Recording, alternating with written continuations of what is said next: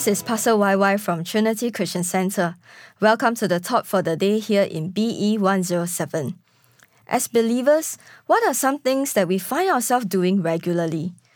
Maybe to put it in another way, what are some things that we find our spiritual leaders encouraging us to do regularly as believers? Read the Bible, pray, attend church services, be connected in a community of believers, serve in church, give cheerfully unto the Lord. Now the list continues, and sometimes we're so used to doing that we missed out the reason behind the doing. I grew up attending church since I was 14 years old. Many of my earliest memories were time spent in the church building, with church people, or in church services. Even when I studied, I studied in a church building with my church friends. Being in church is so much part of my life that it feels strange not being in church. But to pre believers, or those who are not regular in attending church, they find it strange that we are in church every week. They may not fully understand why we attend church. This gets me thinking why do we go to church?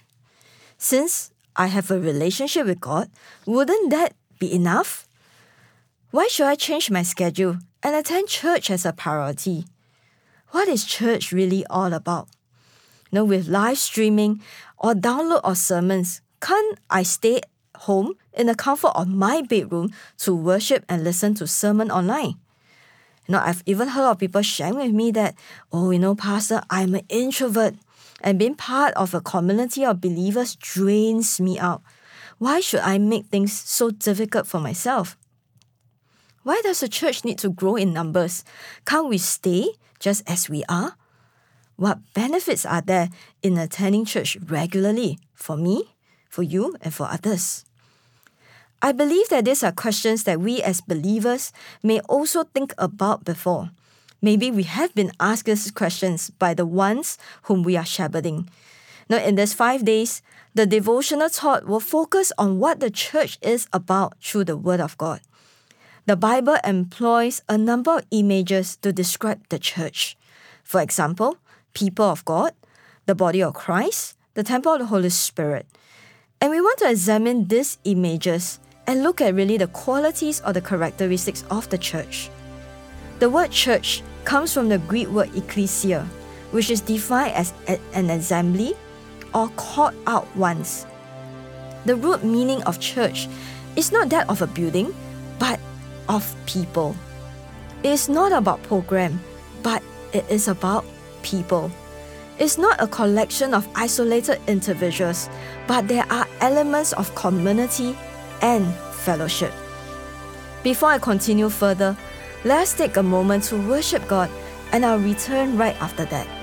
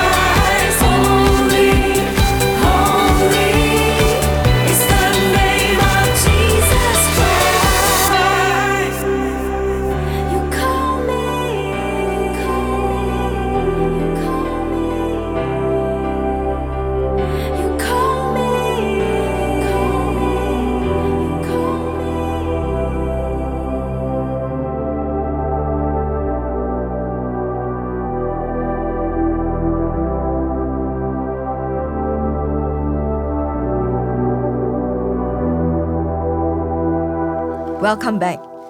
Now, the word church comes from the Greek word ecclesia, which is defined as an assembly or called out ones.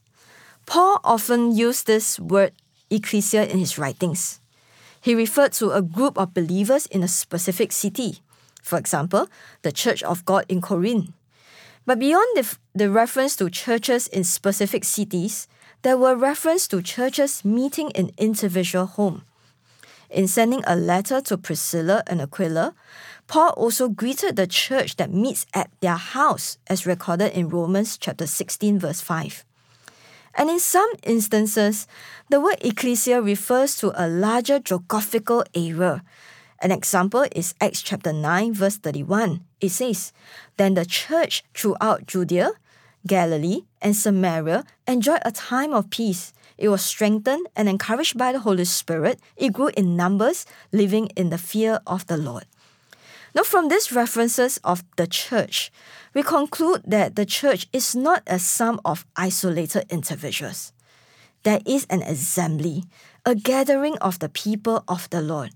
We also conclude that the individual congregation, or you know, the group of believers in that specific place, is not regarded as only a part of a whole church. It is the church. Quoting Pastor Carl, he said this we have pointed out that the sum of the individual congregations does not produce the total community or the church. Each community, however small, represents the total community, the church. So the church exists not as a social club where people come together for themselves. Some of us may come with a consumer mindset what's in for me? And I like what Pastor Stephen Cole said this of a religious consumer attending a church that best meets his needs. He said this that attending church is a lot like going to the theater, but with a spiritual focus. When he goes to the theater, he sits and watches the show that the filmmakers and actors have put together for his enjoyment. He may see a few of his friends in the lobby before or after the show and stop to chat. But that's about the extent of his involvement. He is a religious consumer, and the church produces or provides the religious goods. Is this what the church exists for?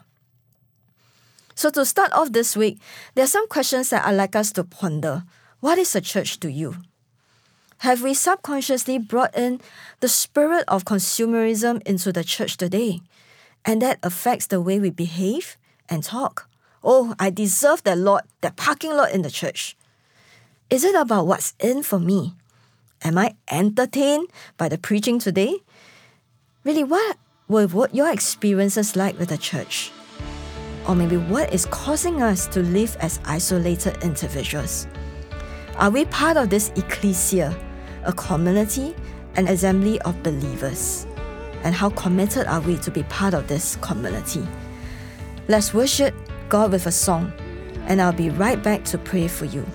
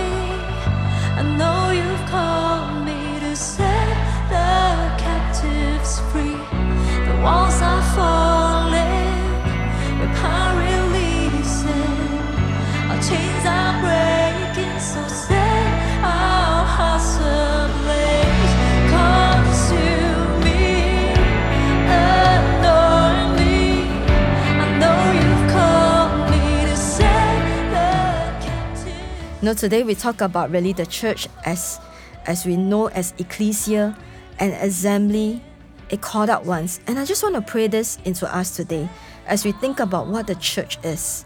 That today we recognize that the church is not about an isolated individual, but we are a community together. Let me pray for us. Lord, we want to thank you that God that we belong to a church. Truly, that Lord, we thank you that Lord, as a church, oh God, that you have called us to come together. That is about assembly, it's about us being the called out ones. I pray for us that even as we start thinking, Lord, and pondering what church is all about, I ask, oh God, that you open our hearts, open our minds.